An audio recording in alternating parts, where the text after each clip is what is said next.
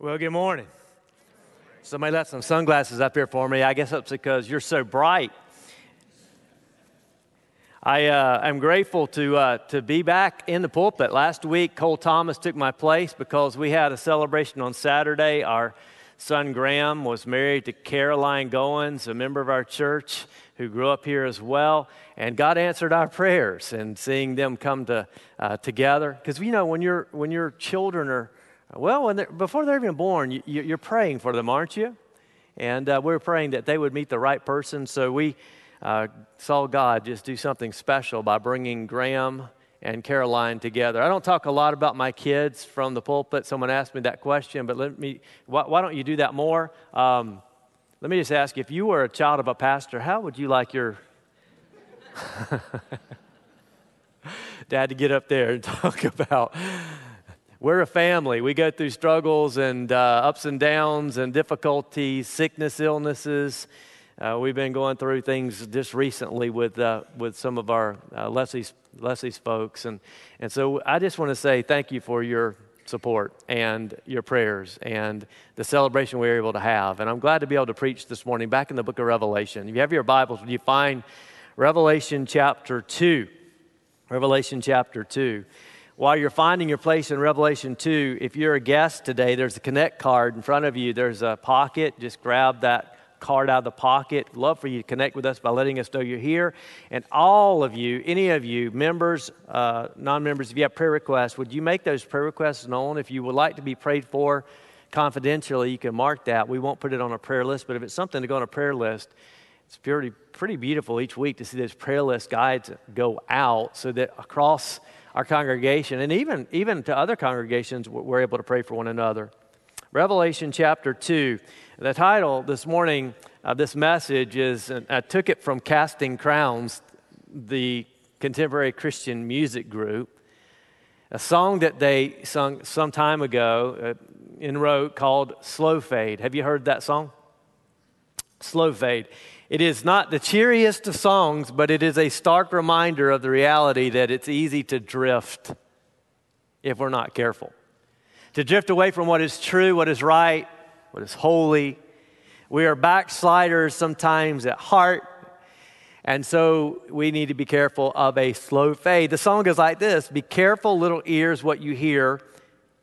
When flattery leads to compromise, the end is always near. Be careful, little lips, what you say, for empty words and promises lead broken hearts astray. And then the chorus it's a slow fade. When you give yourself away, it's a slow fade. When black and white turn into gray. And thoughts invade, choices made, a price will be paid when you give yourself away. And then this line people never crumble in a day. And that's true, isn't it? We never crumble in a day, just a slow fade. There's two ways to fell a tree. You can chop it from the outside, or you can inject it with something to kill the roots so that eventually it dies from the inside out. Either way, an effective way of bringing down a tree. So people, so people can be brought down through outside pressures or inside deception and compromise. This is true of the church called Pergamum. And I want to read about that. If you have your Bibles, Revelation chapter 2, a church called Pergamum who was being attacked by the outside forces led by Satan himself, and also inside deception, teachers within the church. If you have your Bibles, verse 12, it goes this way And to the angel of the church at Pergamum, write the words of him who has the sharp two edged sword. I know where you dwell, where Satan's throne is. You hold fast my name, and you did not deny my faith, even in the days of Antipas, Antipas, my faithful witness, who was killed among you, where Satan dwells. But I have a few things against you. You have some there who hold the teaching of Balaam, who taught Balak to put a stumbling block before the sons of Israel so that they might eat food sacrificed to idols and practice sexual immorality. So, also, you have some who hold the teaching, of the Nicolaitans. Therefore, repent.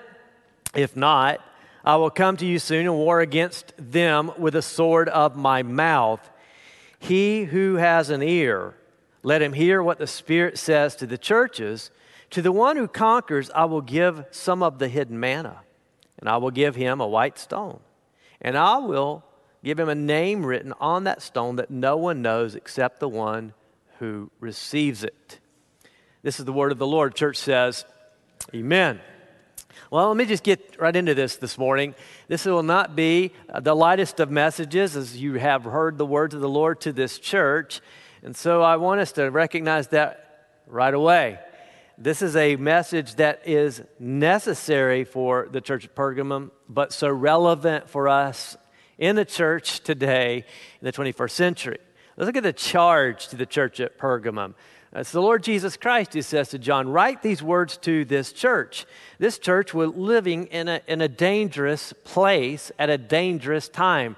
So much so that their pastor, most likely Antipas, or someone who was a leader in that church, we're not sure, was killed because of his faith in Jesus Christ. Antipas was martyred. We're not sure why it is uh, that he was martyred exactly, except that he was faithful to the name of Jesus Christ. Most likely in Pergamum, there was an opportunity for Antipas to do what all the citizens did, and that was to bring a sacrifice to Caesar and to bow his knee and proclaim that Caesar is Lord.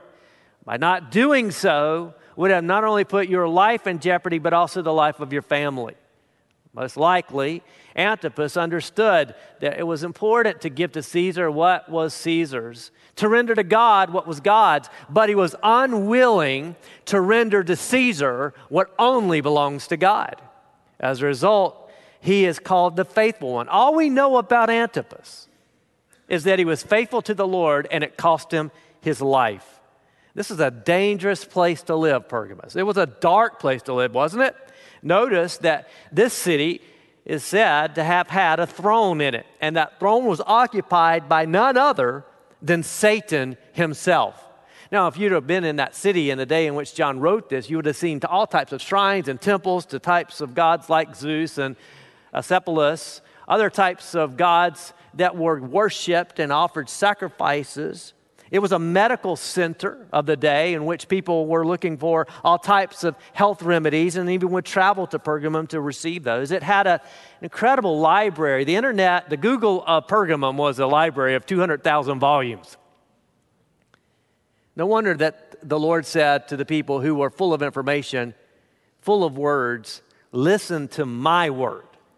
My word is a sharp, two edged sword. This would have had been probably the predicament of those living there in Pergamon, as they would go to their to market or they would go into their workplace. They would hear from their friends and their associates about how they had learned some way to live more happily, more successfully, more healthily.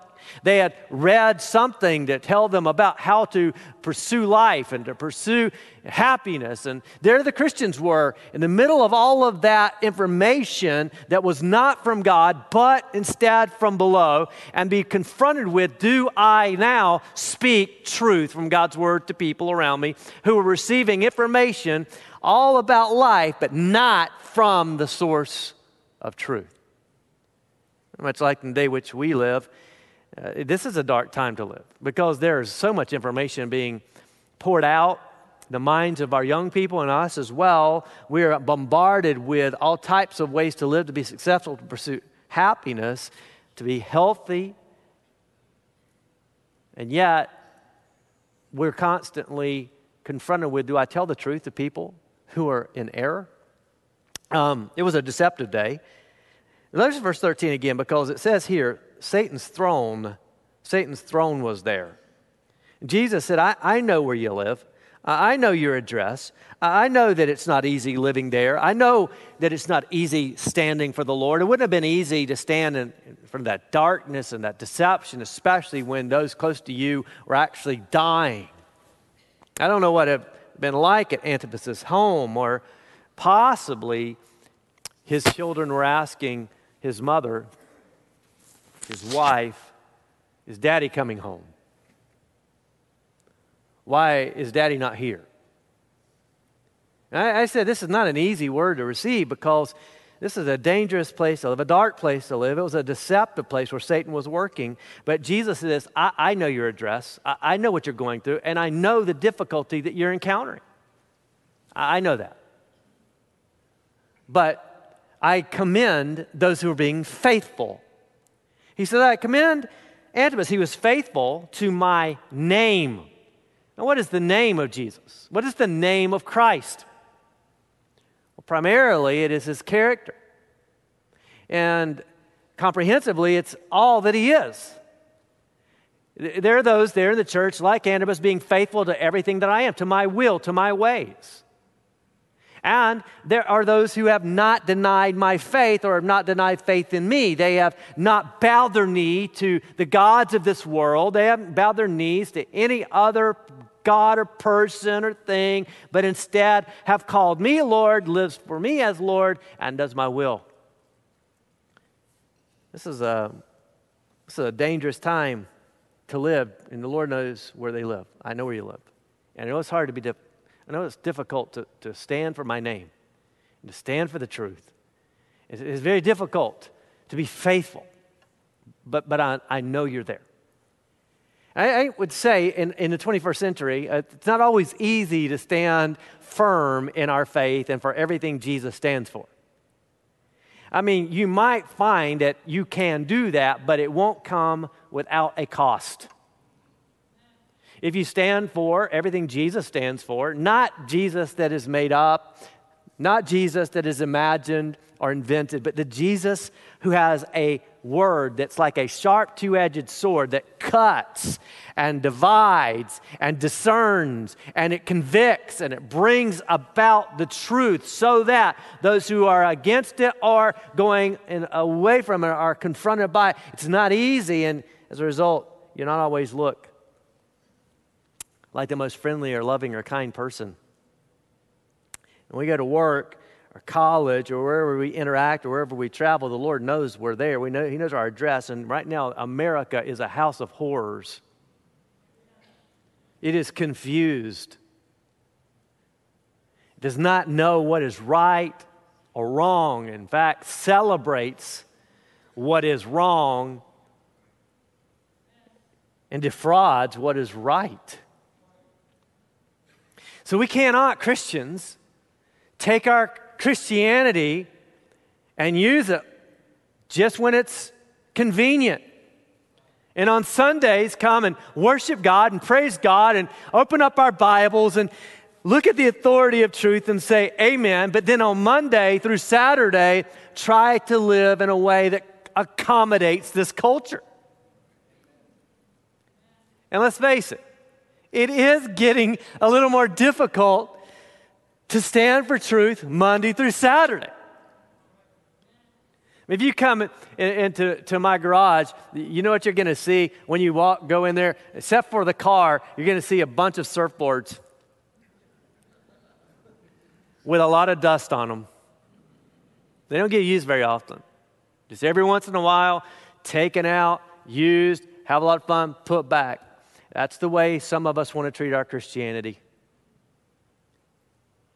We live in a world, especially here in the United States of America, where Christians cannot just put their Christianity aside and then bring it out when it's convenient. But we have a dark world in a dangerous place who are looking for the light, and we're it and it is for us then, whether it's in a college classroom or the boardroom or in our neighborhood or wherever it is that we are living or walking or working, to stand up for Jesus and shine the light of the truth for people who are lost and drifting far from God.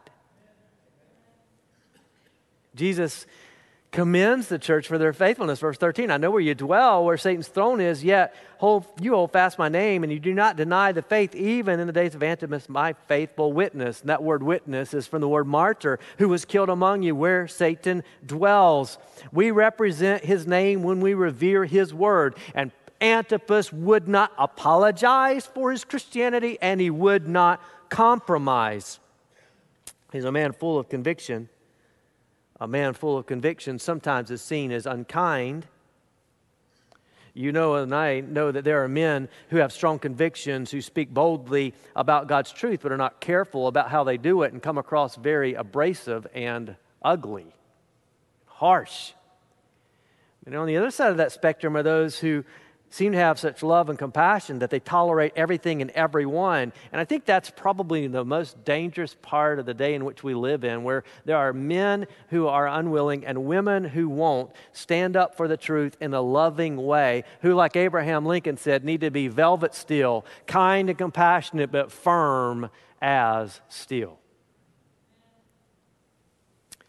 The problem in the church at Pergamum is they were tolerant. And, you know, when it comes to tolerance, and we've heard a lot about tolerance in the days in which we live, there's a, there's a certain aspect of tolerance that ought to be true of all of us, right? There's civil tolerance and respect. We understand that people have different viewpoints and different religious persuasions, different ideologies, and we're tolerant of the fact that that and those exist.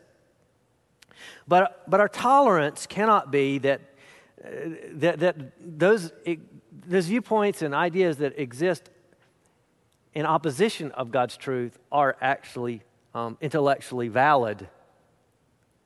We cannot tolerate um, every notion that's perceived as valid truth or equals with the truth.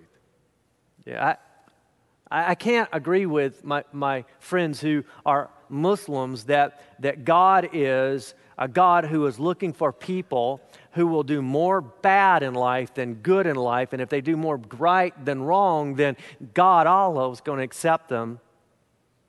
I can't agree with that because that's not truth. Our, our, truth is not defined by, by our good or our bad, but our truth is defined by a cross who stands in the middle of history that says, There's none good, no, not one. And unless you fall on your face before a holy and righteous God and confess your sin and receive the righteousness of Christ, you'll be damned to hell. And I, and I, I have family members uh, that, that I don't know really well, some that I used to know better than others, and that, that, are Mormon, and, and they have an idea that Jesus is the brother of Lucifer, that he's a created being, that all of us one day can be deified. And that, that is not a truth that I can, that is not a teaching that I can agree with because it is not rooted in any source of truth. And I, I can't come alongside our, our Jewish friends who, who, who believe in God, who believe that there is an all powerful being in the universe, but, but the Messiah has not come yet. And I have to say, no, no, no. There is a God, and He has revealed Himself in Jesus Christ, who is Christ, which means the Messiah.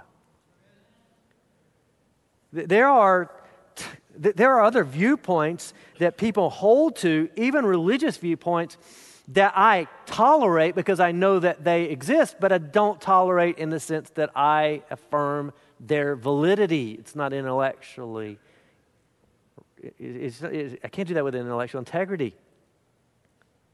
Nor, nor can I do that with other ethics in the world today. And God has spoken very clearly about certain matters and they are black and white. And it doesn't matter that we live in 2022. Things that are wrong today were wrong yesterday and will be wrong forever because God has deemed them so. So the Lord gives this confrontation of the church's compromise. Look at verse 14. But I have a few things against you. You have some there who hold the teaching of Balaam, who taught Balak to put a stumbling block before the sons of Israel so that they might eat food sacrificed to idols and practice sexual immorality. So the Lord says, I am grateful that you have some who hold my name. You hold fast to me. But this I have something against you. And few things, as a matter of fact, few more than two, that there are some who hold to false teaching. And they hold to two types of false teaching. One, the teaching of Balaam, the other, of the teaching of the Nicolaitans. And that they also tolerate these teachings within the truth. So you have three things going on here at least. You have people teaching false doctrine in the church two different ways. And then you have those in the church who hold the name of Jesus, who hold to the truth, and yet tolerate false teaching within the church. This is a real problem.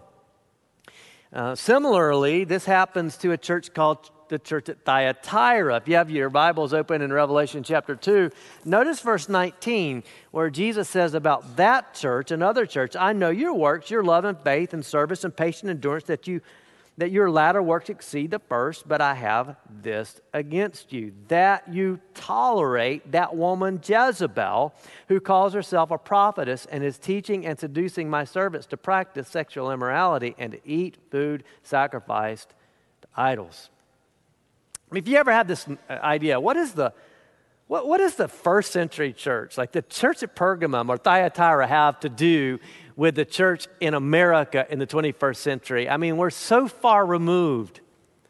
I think maybe if you just kind of go to church for a moment in the first century with me to the church at Pergamum, they might have even asked the question themselves what does our church in the first century have to do with the people of God 1,500 years ago who lived when Balaam was alive? The reality is, the Bible is as up to date as you are. And even more so because when you're gone, it will still be up to date. It's here that we have a warning to the church of Pergamum that they were tolerating the teaching of Balaam. Now, you need to know a little bit about Balaam. If you've never heard about Balaam, it would be an interesting read for you this afternoon after you have your lunch and nap to open your Bibles to Numbers chapter 24. There's nothing like a Sunday afternoon nap. I mean, if you ever do get a chance to get one, I would recommend it. It's pretty awesome. Numbers, don't think about that right now.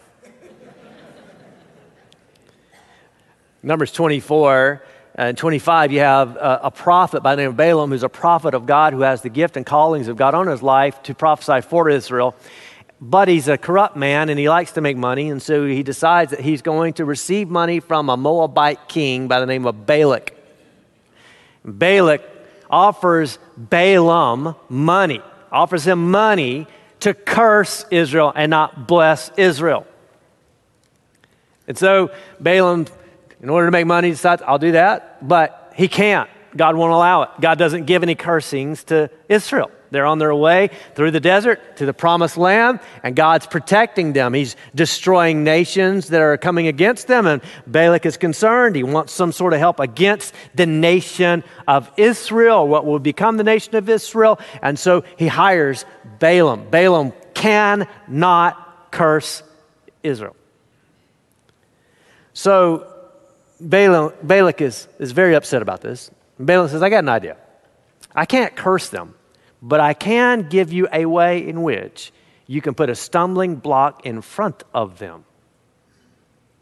Balak, by the way, was a, a, the king of the Moabites. There were two groups of people the Ammonites and the Moabites were, were Israel's uh, enemies at this point. Both of them came from the descendants of Lot Lot had incestual relationships with his daughters, and two men born from his daughters um, brought about these two races. You, you can just kind of let your mind go there for a minute, but just for a second, as to that's a whole nother sermon as to how sin has consequences even to further generations.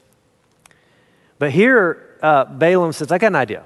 It's a good idea you take the Midianite women and your Moabite women and you introduce them to the Israelite men, infiltrate them with these women, and let them mix marriage and, and, and be tempted by these women, and you will put a stumbling block in front of Israel. This is why Peter says that this man was Balaam evil in pursuit of money. Jude calls him also an evil man, certainly an evil man because he couldn't curse Israel, but he did the next best thing. He put a stumbling block in front of them. In the same way, we're told here that this is what's going on in the church at Pergamum. That there are those who are teaching in such a way that they are opening the door for compromise that would lead to even sexual immorality in the church, and it's going unchecked and undisciplined. And God says, I'm going to come with a sword. I, will deal with it myself. And compromise is this way Compromise is a, is a drift, it is a dangerous drift towards all types of compulsive behaviors and deadly addictions.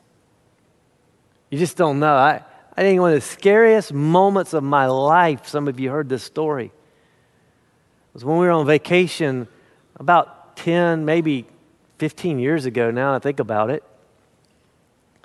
And we were playing in the water with our kids, and there's a little guy that had been hanging out with us all week long. He was about 17, 18 years old.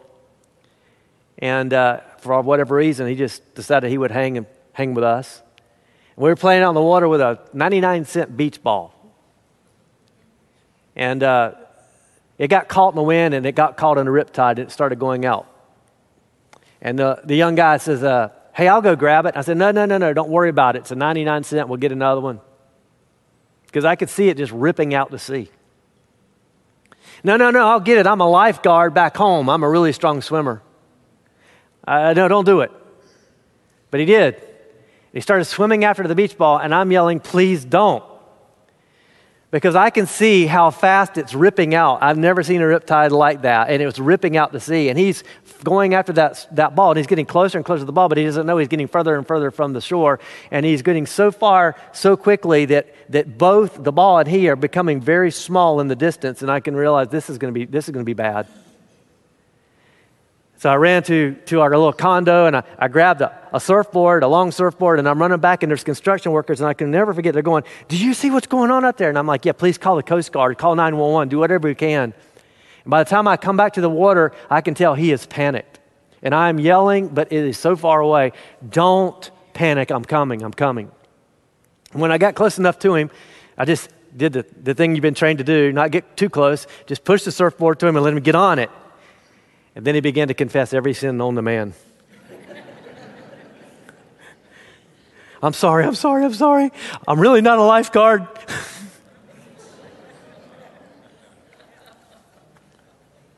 I, I, thought, I thought, this is why it was so scary. I thought that I'm going to witness this young boy drown over a 99 cent beach ball. Right? He didn't know. He didn't know. He wasn't looking to see how he was moving for shore. He thought he's just getting closer to what, his goal, but he didn't realize the drift. I, I, I want you to know, and I think you know, maybe already, that's how our spiritual life can be. We can get our eyes on something and not realize how quickly we're drifting away from the shore. It's true in Pergamum. It's true of every person who got their eyes off of Christ and onto some sort of substance. Or any guy who got his eyes off of his loving wife and his Lord and Savior Jesus Christ and left his home and his kids. Didn't happen overnight. He didn't wake up one day and think, I'm going to ruin the life of my wife and I want to make my kids never want to love my Jesus. It wasn't in his, in his mind. It was a slow fade. It was a thought, a compromising situation, and then disaster. It was one drink, it was another drink, it was a smoke, a shot, it was heroin, it was fentanyl. It wasn't overnight. We know that. When we say, How could someone do that? We know how they did. It started with a slow drift away from the truth. Nobody just begins abusing other people just because they decide, you know what I want to do? I want to use other people and abuse them. No, it's a slow fade. The problem of compromise usually comes in respectable names too. It's usually given an honorable name like tolerance. It redefines matters in more appealing terms like this, and you've seen it over and over this month love is love. Conviction is given ugly names like intolerance, narrow mindedness, or legalism.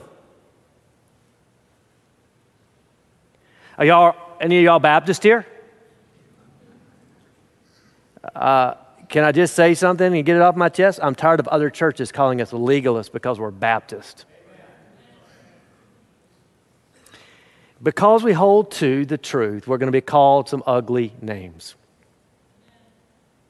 Lack of conviction and spiritual compromise leads to intellectual confusion and moral corruption, and that was happening in Pergamum. And like Balaam, a stumbling block had been placed in front of believers.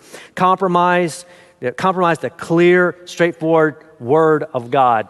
How do I know that? How do I know that? Because we're told here there are two things, two practices that the Pergamum church tolerated eating food sacrificed to idols and sexual immorality.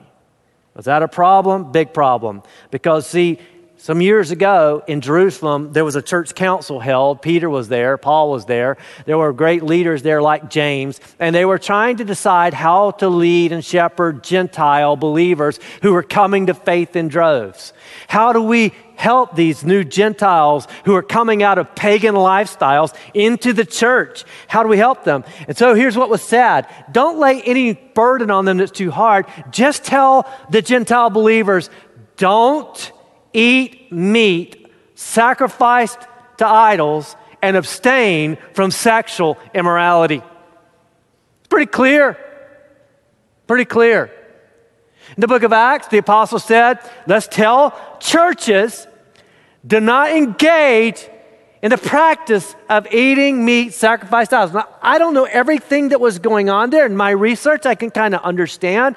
Different than what was going on in Corinth, there was certainly amount of worship involved in that of false gods, including Caesar. Here's what was going on. They were doing what the apostles told them not to do at Pergamum. And teachers were dismissing the apostolic teaching and saying it's okay to tolerate those who eat meat sacrifice to idol and those who are sexually immoral. You're probably thinking that has nothing to do with our day. The temptations of that day, why should we be surprised that the church is not receive different temptations. We, we, should not be surprised that in that day, Pergamum was accommodating the culture, and in our day, we are being con- constantly tempted to compromise and accommodate our culture. I, I think sometimes I'm going to be surprised, uh, uh, maybe not surprised by what I read, I should say, but I am weekly shocked by those who call themselves pastors church leaders who are calling for Christians to accommodate this sexually confused culture.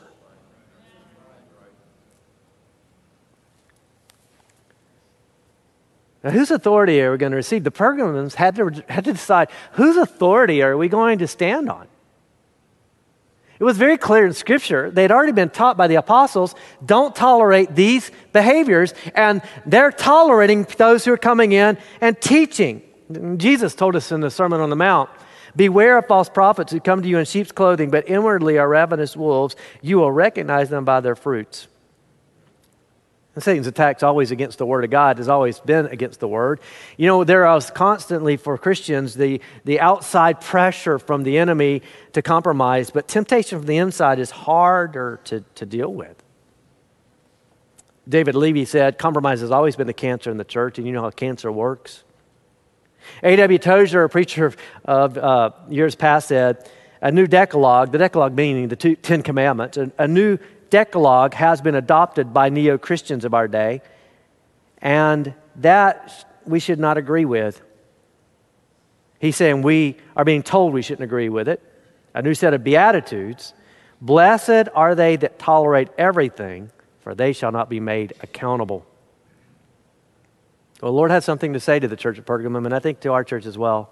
When I say our church, I think in all of these seven churches, you have to identify that there are aspects of all seven churches that can be true of any church at any time, good and bad. We need to be careful. And there are also aspects of all seven churches that can be true of us as individuals. So sometimes you'll read and go, well, that's not me. And sometimes you'll read and go, that, that's me. Here's what Jesus said, verse 16 Therefore, repent. If not, I will come to you soon and war against them with the sword of my mouth. Pretty clear. The issue that you have in the church is something that you need to repent of. You don't repent of mistakes, you don't repent of ideas, you don't repent of philosophies, you repent of sin. You need to go to war against those false teachings. You need to go to war against those false teachings. If not, I'm coming to war against you. Christian, it'd be nice to just get saved and everything be wonderful and rosy. Who used to sing that song? I never promised you a rose garden. That just came to my mind. I, you ever have those thoughts? Sorry, I just had that thought of being in my dad's pickup truck with no air conditioning and it would be wonderful if that was the Christian reality, that you got saved and everything became rosy and you got along with everyone and everyone admired you for your faith and your conviction. But then you wouldn't need the armor of God, would you? And every day we have to put on the armor of God that is an armor that is always aimed to advance because our protection is on the front and not on the rear. And so, therefore, in advancing, we go marching onward, Christian soldier, as to war because we are either going to be at war or we're going to be we're going to have someone make war with us. We don't get a choice on, on whether or not we're going to war. It's just who we're going to war with. And I think the church at Pergamum the message is pretty clear when the Lord said, if you don't go to war against that teaching, I, the Lord Jesus Christ, is I'm coming to war against you.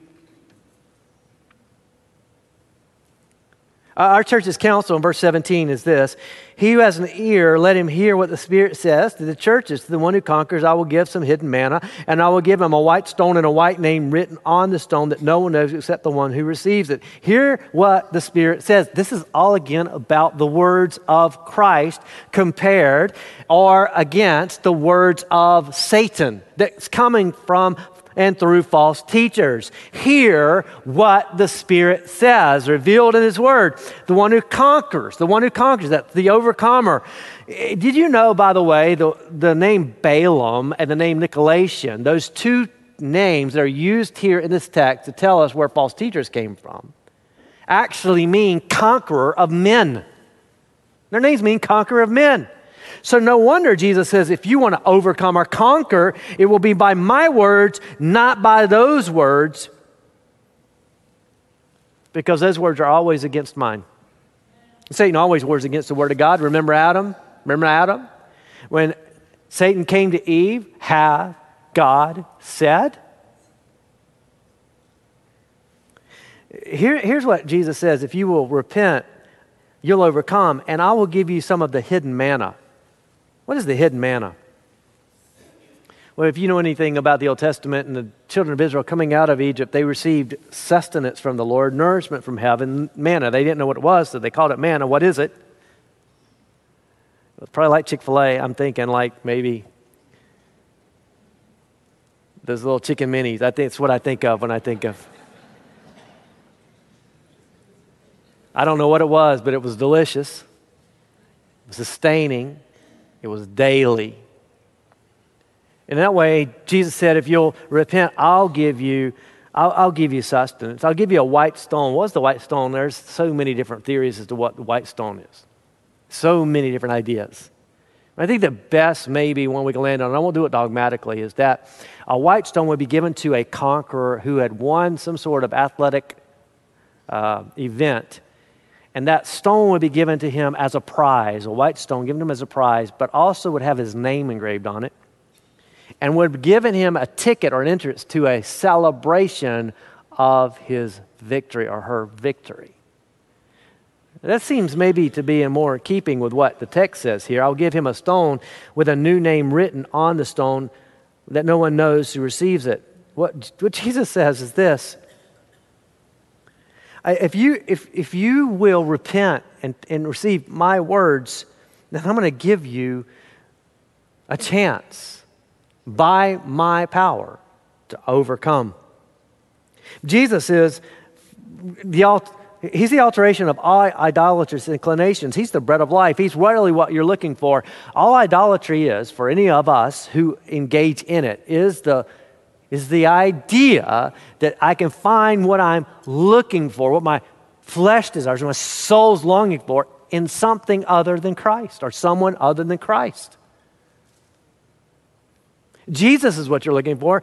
He himself is the bread of life. He said in the book of John, just as, as Moses' day, I am the bread of life. The, the manna was in the wilderness and people ate it, yet they died. But there's a bread that comes down from heaven, which if anyone will eat, they will not die. I am the living bread from heaven. We read from Psalms this morning 16 about how that the Lord is, gives us himself as a sustenance. But Psalm 34 8 says, Oh, taste and see that the Lord is good. Blessed is the man who takes refuge in him. John Piper said to you who never say that you've tasted the glory of God, you've tasted some of his appetizers. Have you looked in the sky?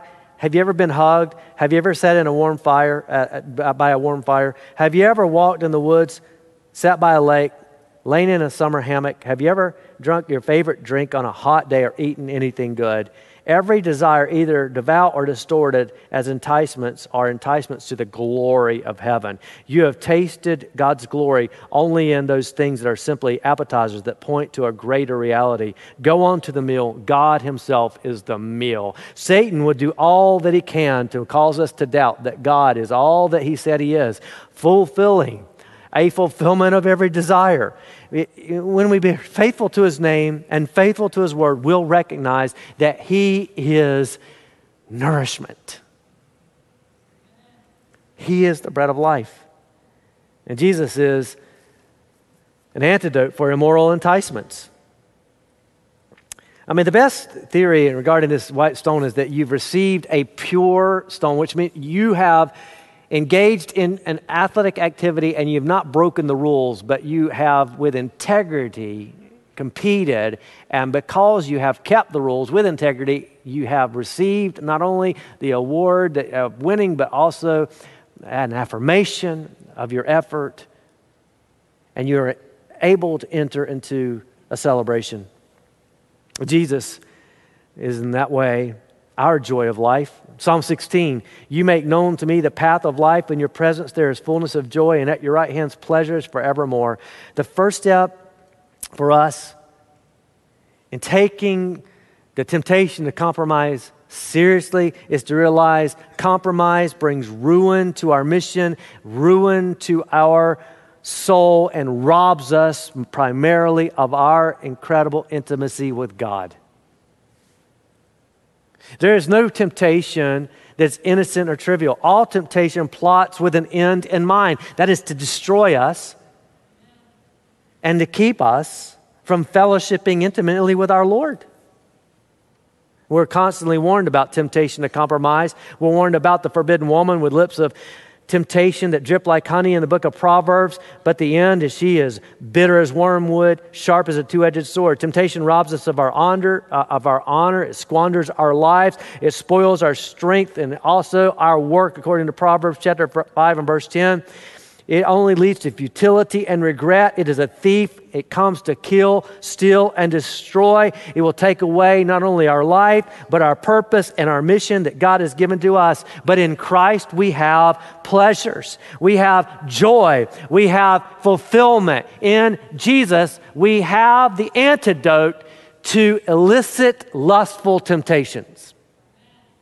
The teachers in Pergamum were offering a false gospel. You can be you can you can follow Christ and your flesh. But no one can do that. No one can do that. There's joy evermore in pursuing Christ and living in purity. No Christian ever went to bed having lived in purity that day, not able to sleep with a good conscience. But there's not one of us in this room who's been saved for any amount of time who's gone to bed at night going, Lord, forgive me. And that's what we're so grateful for, our Lord. Because our purity is found in the cross, not in our own works. There is salvation, there is redemption, and there's forgiveness to all who are coming to Christ to find that in Him are our pleasures forevermore. And Jesus is the answer for our identity issues. I mean, here's the reality Jesus said, I'm going to give you a name nobody knows.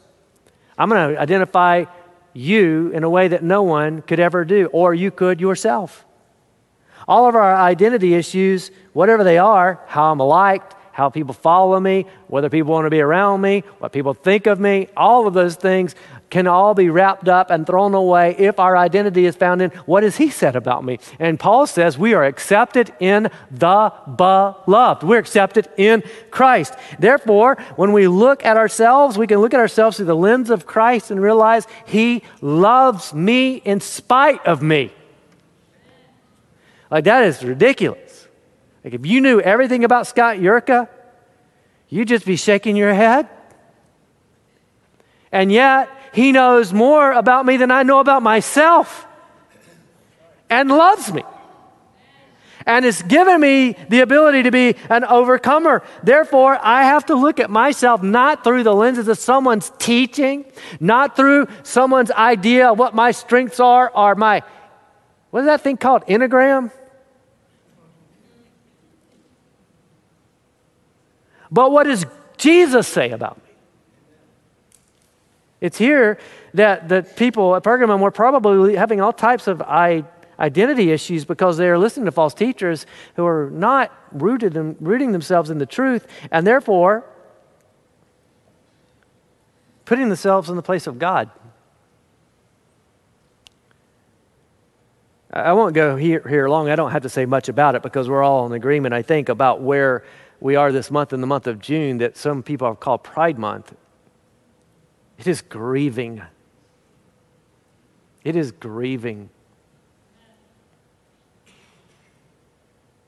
Pride Month is nothing more than a simple attempt to replace God.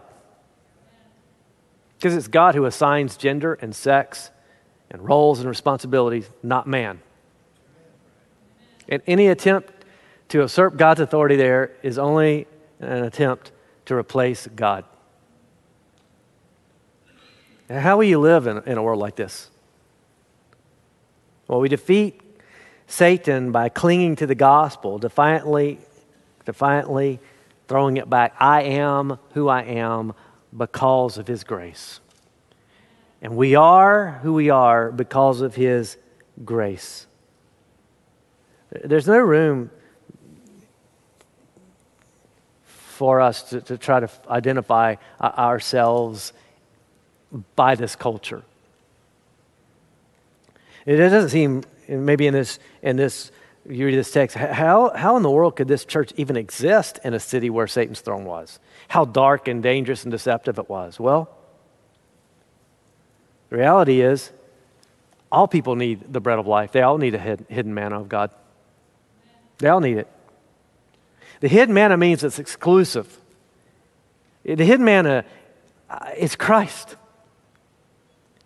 And the hidden manna is not only exclusive, it's available. It's not elusive. It's available if we will let people know they too can have a relationship with Jesus Christ. We live in a dark time, a deceptive time, and a dangerous time. Yet there are people around us who are looking for life and don't know where to find it and we have the answer. It's that Jesus Christ is the bread of life that you can buy without cost. The bread of life is available for everyone. Isaiah 55, verse 1 says it this way Come, everyone who thirsts to the waters, and who has no money, come buy and eat. The same thing that in Revelation 22 says. You can come and buy and eat. The bread of life is Christ. And life, life consists of the bread of life. When Satan came to Jesus, he did to Jesus just what he did to Eve, just what he does to Adam, trying to cause even the Lord Jesus Christ to doubt the word. If you are the Son of God, if. Why don't you command these stones to be made to bread? And then Jesus answered Satan and said, Man shall not live by bread alone, but by every word that comes from the mouth of God. It's what Peter came to understand when Jesus asked the disciples, Will you also go away? Where will you go? Peter, where will we go? Peter said, You alone have the words of life. In John 6, verse 63, Jesus said these words I have the words that I've spoken to you, and they are spirit and they are life. Life is found in Christ, in his name, his will, and his word. And we need it every single day. Let's go to the Lord in prayer. Father, come to you in the name of Jesus. Thank you for giving us this warning of compromise, not to tolerate anything that would undermine your word or claim to be authoritative above your word. And Father, I pray that we as Christians will be more rooted, grounded than ever before in this dark and deceptive day in your truth. To lovingly and graciously point people to you so they too might sustain life attain life, and God, every day enjoy life in you. I pray this in Jesus' name. Amen.